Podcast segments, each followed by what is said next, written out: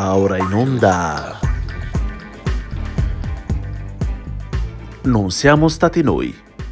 Programma musicale a cura di Arcadio Baracchi e Jacopo Fallani. E benvenuti a una nuova puntata di Non siamo stati noi. Una trasmissione che spiega come niente si crea, nulla si distrugge, ma Tutto si elabora da Mozart e Sonic Youth, a cura in compagnia di Jacopo Fallani e... Arcadio Baracchi.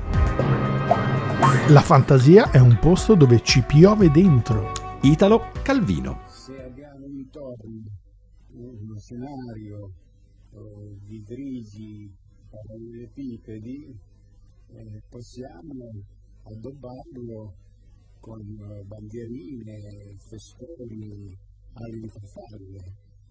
Eh, se abbiamo intorno invece uno scenario solo di ali di farfalle, non, non viene fuori niente. Per questo sono un po' diffidente sul fatto della creatività come eh, eh, come mm, fine dell'educazione, eh, come, come, come principio primo, eh, come ogni cosa, ogni lavoro deve essere creativo. no?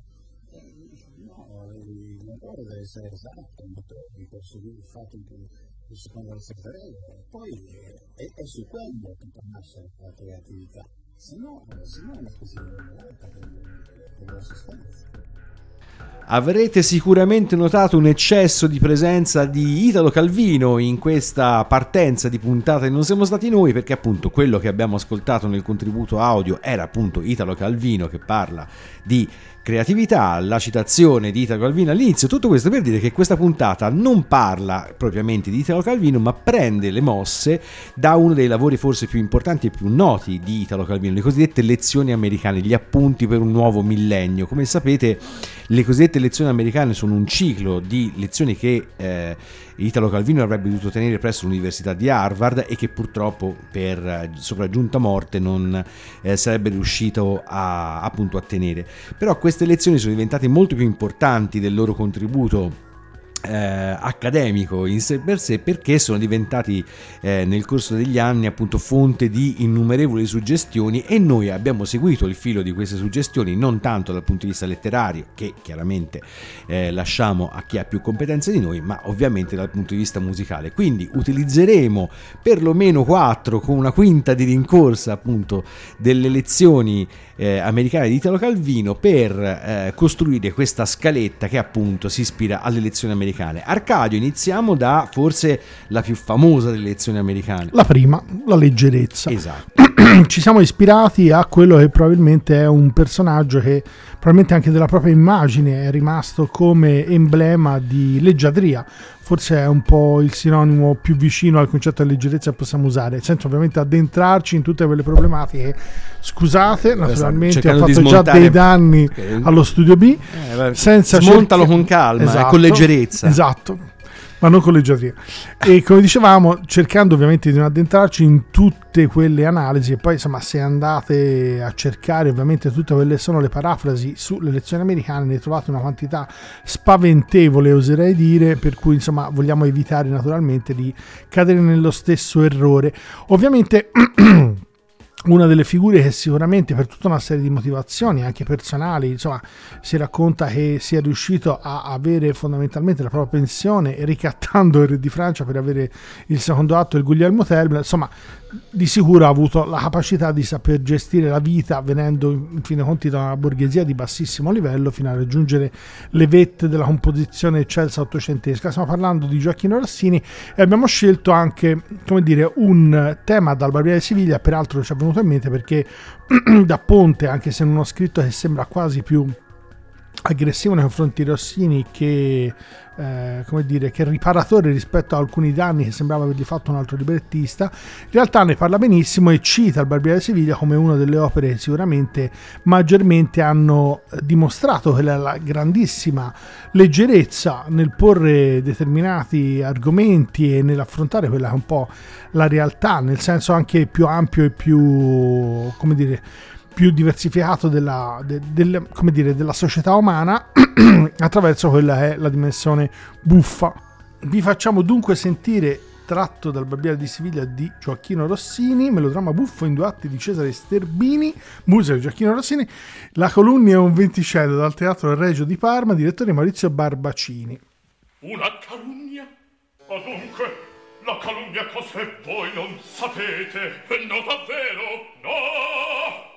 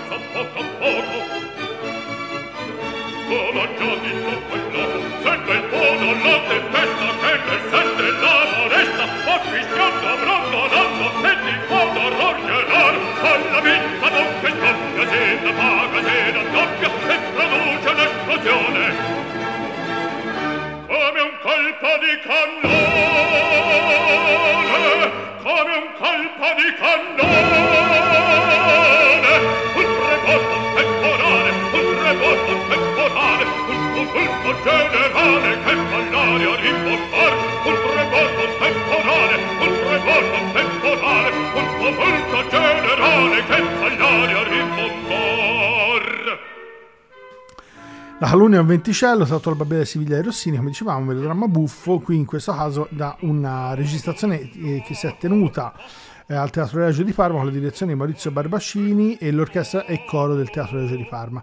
Come dicevamo, insomma, questa scelta è caduta su un, un autore come Rossini perché di sicuro riesce a dare una dimensione di leggerezza pensosa come in alcuni parti insomma cita lo stesso Calvino per cui per dare in qualche modo una, una dimensione di leggiadria ma argomenti in realtà senza in qualche modo essere trattati in maniera vaga e un po' come dice anche lui stesso pesante e opaca ma riescono a, a, come dire, a trasmettere un messaggio una chiarezza naturalmente senza però essere eccessivamente pesanti. Probabilmente questo è il senso di fondo però non ci vogliamo addentrare oltre No, no, ci addentriamo perché appunto, come dice Instagram, come abbiamo scoperto, Ecco. la eh, leggerezza non è superficialità, lo dice anche Tinder un po'. Eh? Sì, però Quindi- se cerchi naturalmente tutta questa roba, cita spesso e volentieri le lezioni americane di Calvino dicendo che no, questo lui non l'ha mai detto. Esatto. E mai scritto, per cui si inventano naturalmente tutta una serie di frasi attribuendogliele.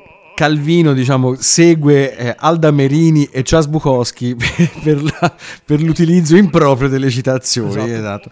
Comunque sia, in realtà nella ricerca appunto calviniana, nell'ispirazione di questa, ehm, di questa lezione americana appunto sulla leggerezza ci sta un po' anche il senso delle, appunto di eh, parte dell'estetica musicale quando la musica cerca in qualche modo di rendere un senso di profondità attraverso anche la sintesi e il cosiddetto tocco leggero. Ed è per questo che abbiamo forse impropriamente eh, a prima vista accostato un brano eh, jazzistico. Innanzitutto la scelta è caduta su Paolo Freso quindi già un suono vellutato appunto leggero quasi per definizione quello della sua tromba del suo flicorno. In questo caso Informazioni Trio insieme a Dino Rubino e Marco Bardoscia eh, nella rilettura di alcuni grandi classici sia del repertorio jazz in generale ma soprattutto grandi classici della, eh, del repertorio di Chet Becker a sua volta cantante e trombettista noto anche per tutta una serie di vicende personali.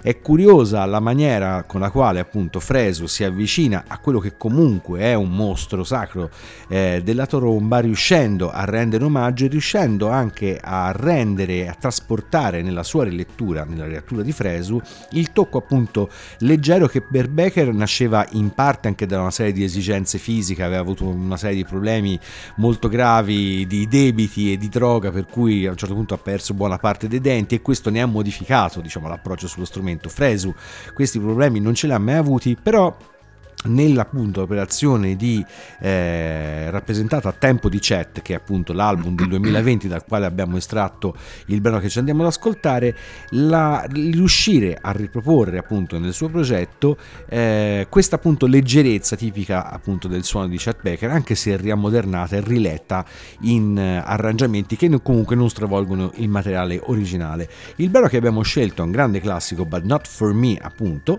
eh, con il suo trio Paolo Fresco.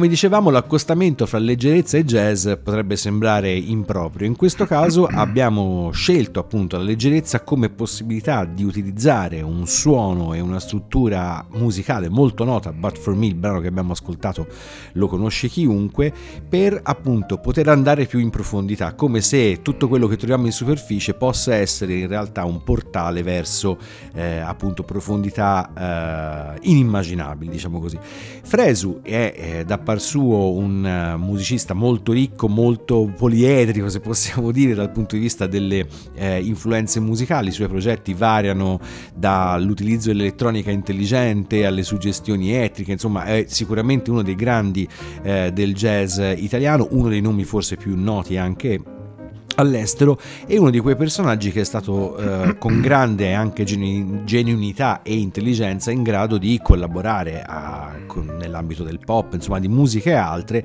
mantenendo un suono, una personalità musicale sua specifica. Quindi insomma cogliamo, abbiamo colto questa occasione ghiotta per potervelo proporre all'interno di una delle nostre puntate. Ma visto che, eh, come dire, continuiamo a seguire il filo delle elezioni americane di Calvino, la prossima che abbiamo estratto è forse quella che a noi meno ci riguarda, cioè l'esattezza. Proprio perché non siamo né precisi né esatti, allora andremo a citare quelli che sono i riferimenti direttamente al vino. Sembra peraltro che lui faccia riferimento nella lezione americana sull'esattezza a tre elementi fondamentali, a parte una frase che poi riutilizzeremo come, diciamo, punto di riferimento. Uno sarebbe un disegno dell'opera ben definito e ben calcolato, l'evocazione di immagini visuali nitide, incisive e memorabili e un linguaggio più preciso possibile come lessio e come resa delle sfumature del pensiero e dell'immaginazione. E qui ce l'ha impallinate tutte e tre noi. Esatto. Pam, pam, pam. E a questo punto diciamo che la frase è quella che probabilmente abbiamo preso come riferimento e quella che in qualche modo abbiamo anche collegato in maniera probabilmente non proprio così profonda al concetto di fondo era quello il mio disagio e la perdita di forma che constato nella vita e a cui cerco di opporre l'unica difesa che riesco a concepire, la letteratura. Probabilmente, insomma, per chi ha fatto c'è anche una, insomma, una, serie di lezioni universitarie di Asor Rosa proprio sulle lezioni americane di Calvino e fa riferimento al fatto che forse una delle cose che maggiormente lo ha colpito è in fin dei conti il tempo in cui stavamo andando per cui a parte la morte prematura eh, che lo colpì prima della pubblicazione prima delle stesse lezioni queste lezioni sono state prese poi come fondamentalmente il suo testamento e in qualche modo vengono utilizzate ancora oggi per leggere un po' la realtà di oggi, in qualche modo come se lui avesse già dagli anni Ottanta immaginato che saremmo andati in questa direzione.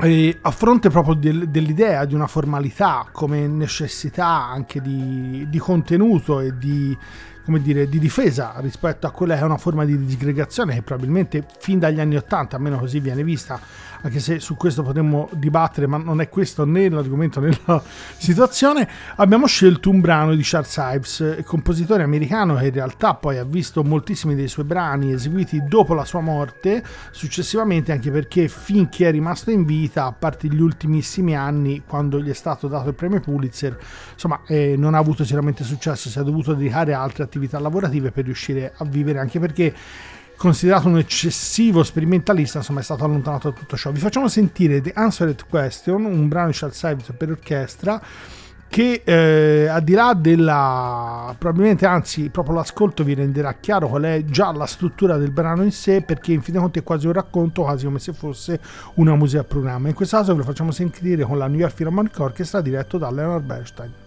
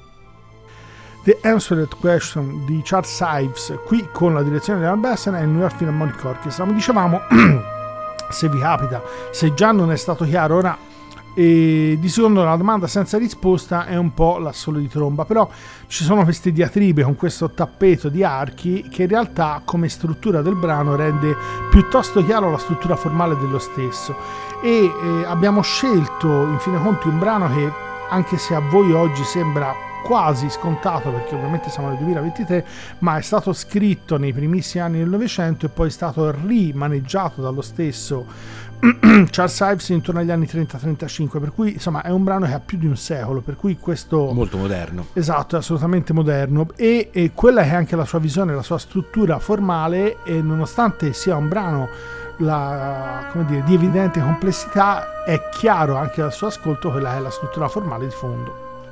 E riprendo volentieri una parte dell'introduzione appunto di Arcadio al tema dell'esattezza quando eh, appunto si incrocia un po' il tema della forma e della sostanza, perché l'autore che stiamo per andare a introdurre, Nick Cave, ha fatto anche della ricerca formale il fulcro della propria, della propria opera. Nick Cave, quando ha finito di farsi le pere mh, tutti i giorni, più volte al giorno, ha eh, utilizzato proprio un metodo strutturato di eh, tipicamente da autore di prosa, cioè quello di mettersi davanti davanti alla macchina da scrivere tutti i giorni per scrivere qualcosa, qualcosa che non necessariamente sarebbe dovuto diventare né un racconto né in questo caso una canzone, però in questo modo ha cercato appunto di dare eh, una forma che poi nel, eh, nella suggestione letteraria di Nick Cave partiva dal classico gotico americano. In realtà con il tempo Cave riuscito, è riuscito a sviluppare questa strana e peculiare eh, caratteristica di scrivere testi anche profondamente allucinatori e allo stesso tempo in alcuni passaggi estremamente realistici, dimostrando di essere diventato forse fra gli autori ancora uh, viventi e operanti, forse il vero grande maestro di scrittura, neanche di autoralità, proprio di scrittura, di capacità di mantenere eh, il senso della forma e di avere un grandissimo controllo stilistico che poi parte della problematica proprio di, eh, di Calvino. Al di là appunto della bella frase dell'ispirazione eccetera la capacità di creare l'espressione appunto esatta che funzioni un po' come chiave e che soprattutto colleghi all'idea primigenia che, che eh, guida l'autore. Il brano che andiamo ad ascoltare nella infinita produzione Nick Cave vede Nick Cave insieme ai Bad Seeds e eh, con la grande PJ Harvey un grande grande duetto, un classico della produzione. Il brano si intitola Harry Lee e viene anche buono per ricordare appunto che sta per uscire il nuovo disco di PJ Harvey. Quindi ci andiamo ad ascoltare Nick Cave and the Bad Seeds. Get down, get down, little Henry Lee, and stay all night with me. You won't find a girl in this damn world that will compare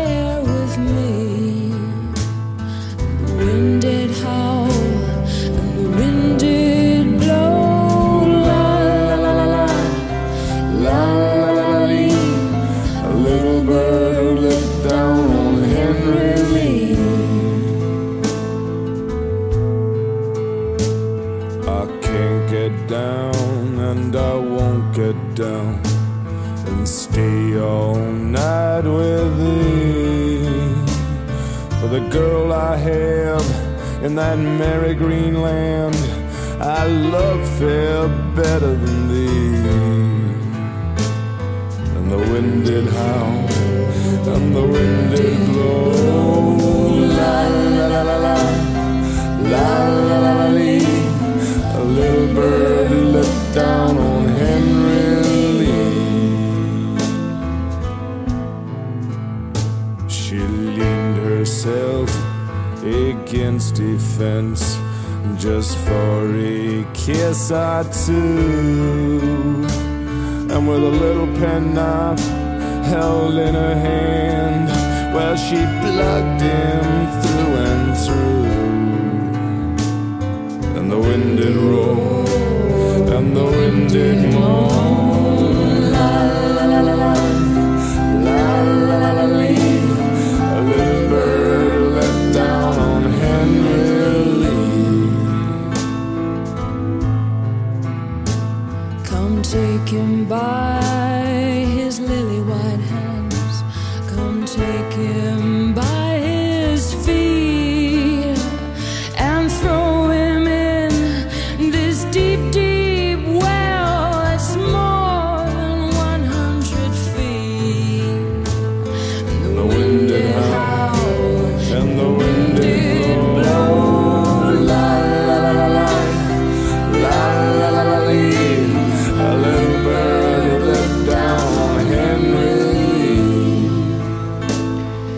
Dicevamo, una grande capacità quella di Nick Cave di aver trovato una forma ai propri sogni e ai propri incubi e aver, eh, ed essere diventato appunto un grande maestro della forma e del controllo poetico. Non è così scontato da parte di un autore, chiamiamolo così, rock, pop o comunque extracolto, dove appunto si pensa che eh, l'ispirazione sia un po', diciamo, la madre di tutti è la madre appunto di, tu- di tutte le operazioni, di, tutte- di tutti i prodotti. In realtà Cave, che è sicuramente un autore molto ispirato, con questo grande controllo della forma e soprattutto con l'aver capito appieno le potenzialità che la forma poteva dare anche nel far arrivare il messaggio a chi eh, le sue canzoni, i suoi lavori ascolta, è diventato appunto uno, come dicevamo prima, dei grandi maestri fra quelli ancora operanti, in maniera diversa rispetto a quanto i eh, cantautori di forma, diciamo così, classica, di formazione classica potrebbero fare. Io credo che l'accostamento con Calvino non faccia particolarmente piacere né a Nick Cave né a Calvino, però sostanzialmente ecco quando si pensa a un autore che in qualche modo, come diceva appunto Calvino, riesce a collegare la parola alla cosa assente, alla cosa desiderata o temuta, ecco, Nick Cave viene abbastanza fuori come collegamento quasi automatico. Se non l'avete ancora ascoltato, ma dubito che sia così, ma insomma eh, Henry Lee è tratto dall'album classico eh, The Murder Ballads del 1996, andatelo a recuperare anche e soprattutto se siete amanti della buona letteratura. A questo punto Arca, il passaggio forse più complicato, mm, non lo so, comunque il concetto forse più difficile da... Non lo so se è quello più difficile. Forse c'è quell'altro che è quello più Sì, difficile, ancora la peggio. molteplicità. Molteplicità noi l'abbiamo sperando insomma, di non aver errato, aver- l'abbiamo presa come mondo come rete di relazioni, come una forma di ecosistema, cioè un rapporto, cioè eh, la realtà come eh, coesione di elementi molteplici. No, no, è più difficile, quella dopo è più... È ancora più è più so. E peraltro, insomma, le- la scelta è andata proprio su eh, chi in qualche modo ha. eh, come dire, si è occupato di un nuovo linguaggio in ambito musicale, si è occupato dello sviluppo dello stesso e di tutta una serie di elementi eh, che eh, in qualche modo partendo da un elemento molteplice sono andato a un elemento singolo e viceversa. C'è uno scritto, perché stiamo parlando di Webern, eh, il compositore della seconda scuola di Vienna, e a un certo punto nelle sue lezioni intorno al 32, nelle sue conferenze, lui dice variazioni su un tema, che è un argomento che lui in quegli anni lo interessa particolarmente, il brano che poi andremo a sentire sono le variazioni opera 27. Eh, questa è la forma primordiale che sta alla base di tutto. Due cose che sembrano completamente diverse tra loro, in realtà sono la stessa cosa. E così si genera la più larga coerenza. Ora sulla coerenza lasciamo stare, che è l'unica che in realtà nelle lezioni americane non c'è, non è uscita, però su quella della molteplicità che fa parte in qualche modo come eh, elementi di relazione di un tutto unico, questo sicuramente è l'elemento delle variazioni e di quelle sono anche le composizioni sinteticissime di Anton Weber, sicuramente sono elementi fortemente riconoscibili nelle sue composizioni. Vi facciamo sentire a questo proposito in questo caso dovremmo farci anche se siamo sui 5 minuti e qualcosa Non credo proprio comunque... le Tu continui a sperare. opera 27 del 1936 di Anton Weber in maniera incredibile registrate da Glenn Gould al pianoforte.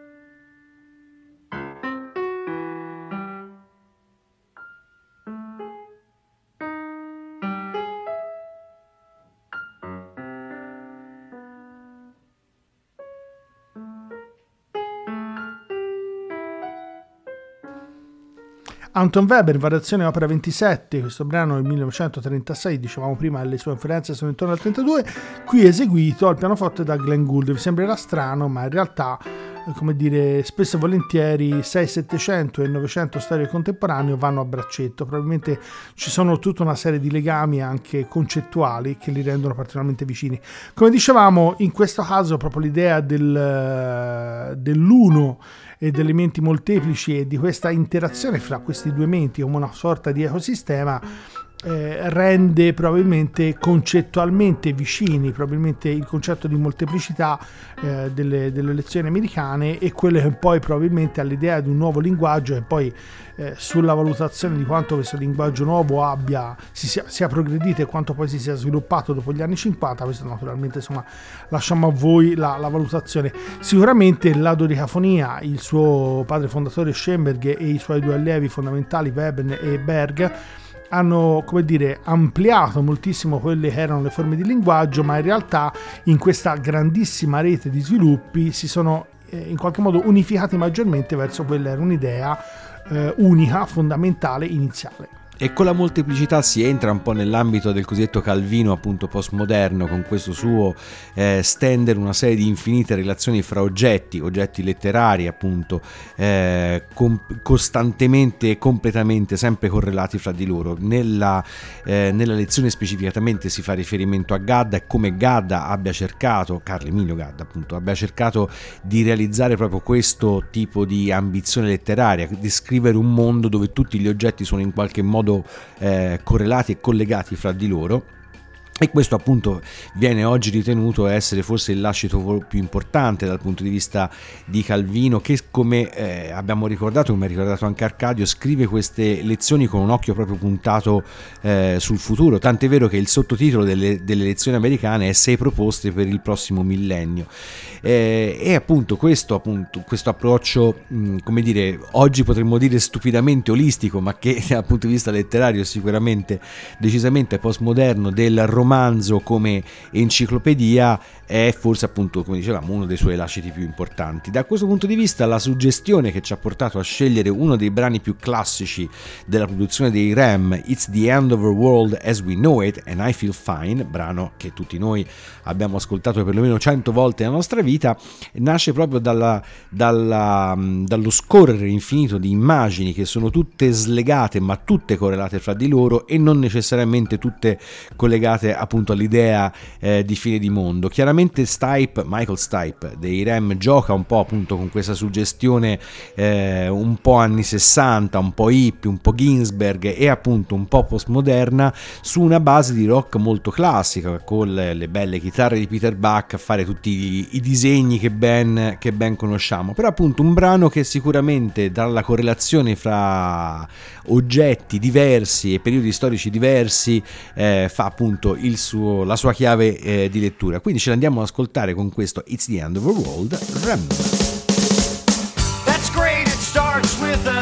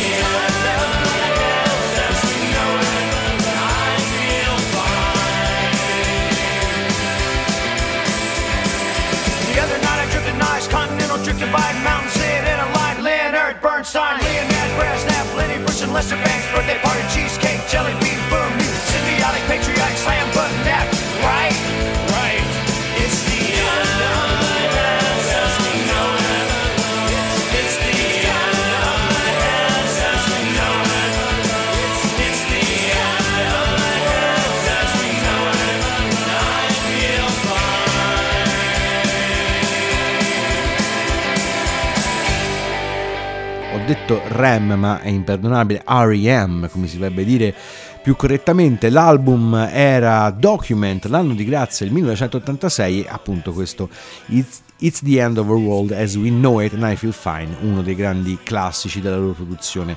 Stipe ha sempre avuto un piede eh, ben eh, piantato nella ottima letteratura, non sappiamo se Calvino rientrasse fra le sue eh, preferenze letterarie, però sappiamo che tutto riferimento a un'epopea beat era molto presente nella sua produzione e molto probabilmente anche e soprattutto da questo tipo di mondo viene la suggestione letteraria al testo di questa canzone. Però in realtà in Stipe, come in molti autori statunitensi, questa forma di eh, sincretismo che poi appunto in parte se non altro si traduce proprio con la, eh, il concetto di molteplicità di Calvino è molto presente nella letteratura americana, soprattutto nella letteratura poetica più moderna, quella appunto degli anni 60, eh, degli anni 60 in poi, cosa che porta, ha portato poi più avanti negli anni 70 e negli anni 80 a quasi il suo esatto opposto, a un mondo dove le relazioni non venivano più spiegate eh, in maniera appunto quasi didascalica, ma anzi suggerite attraverso un linguaggio molto asciutto, molto eh, stringente, tipico appunto del minimalismo, ma questo è tutto un altro discorso. A questo punto ci spostiamo a quella che eh, dovrebbe essere l'ultima suggestione, ma in realtà è la penultima per questa puntata, la visibilità, e lì veramente si possono dire tante cose, tante cose. Allora, quello che poi si ritrova è spesso la transustanzazione delle immagini. I- Figo. Esatto, fantastico, però fondamentalmente quanto poi in realtà... Fantastico, ma ma quanto in realtà eh, penso si possa racchiudere in eh, quanto concretamente probabilmente possiamo riportare eh, le immagini come elemento concettuale astratto a un'idea che abbia una sua dimensione forse più concreta. Eh, questo ridotto veramente in maniera banale. però bravo, eh? bravo. Fantastico, si è un po' studiato. Però il- questo elemento fondamentale eh, ci ha fatto venire in mente un compositore che tutt'oggi eh, è- non è sconosciuto, è sconosciuto ai più negli addetti ai lavori assolutamente no, ma ai più perché in realtà viene scoperto alla seconda metà degli anni 80, ma comincia un percorso a partire praticamente dagli anni 50 e anche se il brano che facciamo sentire viene inserito come l'ultimo brano del suo primo periodo e che poi lo porterà addirittura a anticipare quasi di decenni tutta una serie di sviluppi successivi, addirittura Atmosphere di Ligeti degli anni 60 e altri brani. Questo, eh, questo eh, compositore è Giacinto Scelsi, di cui non so, eh, insomma, spesso moltissimi non hanno sentito parlare, ma che a causa di angosce personali che partono fondamentalmente dall'abbandono della moglie, lo porteranno a una serie di prostrazioni tali per cui verrà rinchiuso dai familiari anche in, insomma, in condizioni particolari. Lui si chiuderà assolutamente. La parte che, e questo non lo diciamo perché naturalmente biograficamente non ha un interesse, ma proprio perché c'è una stretta connessione proprio anche probabilmente concettuale con gli sviluppi che poi ha eh, seguito nella composizione dei suoi brani. Il brano che vi facciamo sentire è La nascita del verbo e fa parte di una serie di eh, dischi e registrazioni che si chiamano Orchestral Works 2, poi in realtà perché eh, dagli anni 80 in poi Scelsi è diventato come quelle figure un po' mitiche, naturalmente non conosciute, praticamente a un anno dalla morte ha potuto sentire nell'87 quasi tutti i suoi brani in Germania, moltissimi in prima esecuzione assoluta perché dagli anni 50 in poi fondamentalmente non era stato né eseguito né aveva rapporti con nessuno, per cui è stato veramente una sorta di milieu appartato e da lì ha creato eh, tutta una serie di brani che però insomma hanno fatto sì che fosse praticamente l'anticipo di 20, 30, 40 anni rispetto a quello che è stato poi lo sviluppo della contemporaneità. Ve lo facciamo sentire di- diciamo qualcosa di più successivamente con la direzione di Johannes Kalitze e la eh, della radio di Vienna.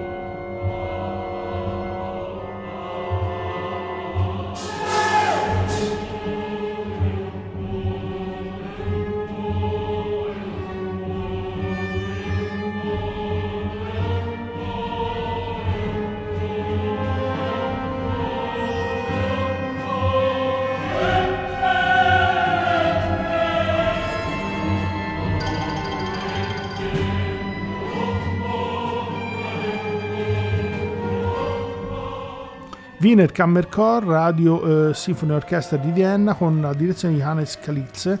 Qui eh, la nascita del verbo, brano di Giacinto Scelsi, fa parte di questo disco che in realtà racchiude eh, questo che è praticamente il brano che viene inserito come l'ultimo brano del primo periodo di Scelsi. Come dicevamo, questo, questo periodo del brano è del 1948 e nonostante venga inserito nel primo periodo da un punto di vista anche concettuale, siamo assolutamente in anticipo. E come alcuni, cioè in particolare ambito musicologico hanno notato che perlomeno fino a tutti gli anni 50 e in alcuni casi fino agli anni 60 la stretta morsa del serialismo ha più o meno impedito tutta una serie di sviluppi successivi o di elaborazioni, solo alcuni si sono in qualche modo allungati e sviluppati in forme diverse senza però dire, eh, non avere comunque dei rapporti di serialismo. Lo stesso Scelsi aveva studiato ovviamente questa tecnica e si era anche avvicinato a quelle che erano le teorie precedentemente describili. Però poi eh, per questioni puramente autobiografiche aveva abbandonato questa dimensione. La eh, diciamo che la citazione, l'utilizzo di questo brano è partito un po' dal fatto che eh, viene associato a una serie di autori, fra cui gli spettralisti, e il collegamento è questa sorta di eh, senso dell'infinito, quasi eh, come dire, di, di, di, di rapporto fra un, una singola cellula e quello dell'universo, per cui due estremi portati ovviamente a quelle che sono anche da un punto di vista concettuale due elementi che già eh, insomma contenere mentalmente sono già complicati in qualche modo però lui riesce a rirenderli da un punto di vista musicale ed è trasparente insomma quella che è un po' la sensazione collegata a questa dimensione eh, quasi insomma diciamo rumorosa dell'universo quando poi in realtà eh, come dire, sappiamo benissimo che così non è, ma nel nostro immaginario questo è sicuramente l'idea che maggiormente in maniera concreta attraverso questa musica possiamo riuscire a percepire. E visto che, come abbiamo già detto, la fantasia è un posto dove ci piove dentro, chiudiamo questa puntata con Kate Bush e Cloud Busting, uno dei suoi grandi classici. A stasera molti grandi classici, devo dire la verità. C'è stato un abuso di questa espressione e anche della selezione musicale. Perché eh, fondamentalmente Mentre Arcadio, come dire, esplode da un particolare verso l'universo, noi in realtà facciamo nell'ultimo brano l'operazione quasi al contrario, esplodiamo un universo in un unico punto. Cloudbusting è in realtà un brano che eh, la Bush scrive ispirandosi a un romanzo, The Hounds of Love, scritto da Peter Reich, che è il figlio del noto psicologo William Reich, e che racconta eh, non solo del rapporto molto affettuoso e molto stretto fra eh, Peter, appunto il padre, ma anche di alcune vicende personali personali particolarmente gravi attraverso il quali eh, William Reich è dovuto passare. Al centro di questa narrazione c'è questo strano macchinario immaginario, ma sembra in parte fisicamente realizzato di questo Cloudbuster, che è in realtà una macchina per appunto per eh, raccogliere le eh, le nuvole e far piovere sostanzialmente a comando. Nella, sia forse nella logica del romanzo che devo ammettere io non conosco ma soprattutto nella poetica della canzone questa macchina appunto fantastica e forse in parte eh, realmente accaduta diventa una specie di straordinaria metafora del rapporto padre-figlio che invece è centrale nel romanzo e nella canzone di Kate Bush. Da questo punto di vista appunto come dicevamo un po' l'inverso dell'operazione che ci ha presentato Arcadio. Si prende un concetto universale come appunto l'amore padre figlio madre figlio e lo si trasforma quasi trascendendolo appunto in un oggetto. Un'operazione che appunto calvinianamente rientra nello spirito appunto della, della visibilità laddove appunto la parola evoca l'oggetto e lo trasforma in qualcosa di eh, se, così possiamo dire reale. Bando alle ciance se andiamo ad ascoltare ascoltare con questo cloud busting Kate Bush.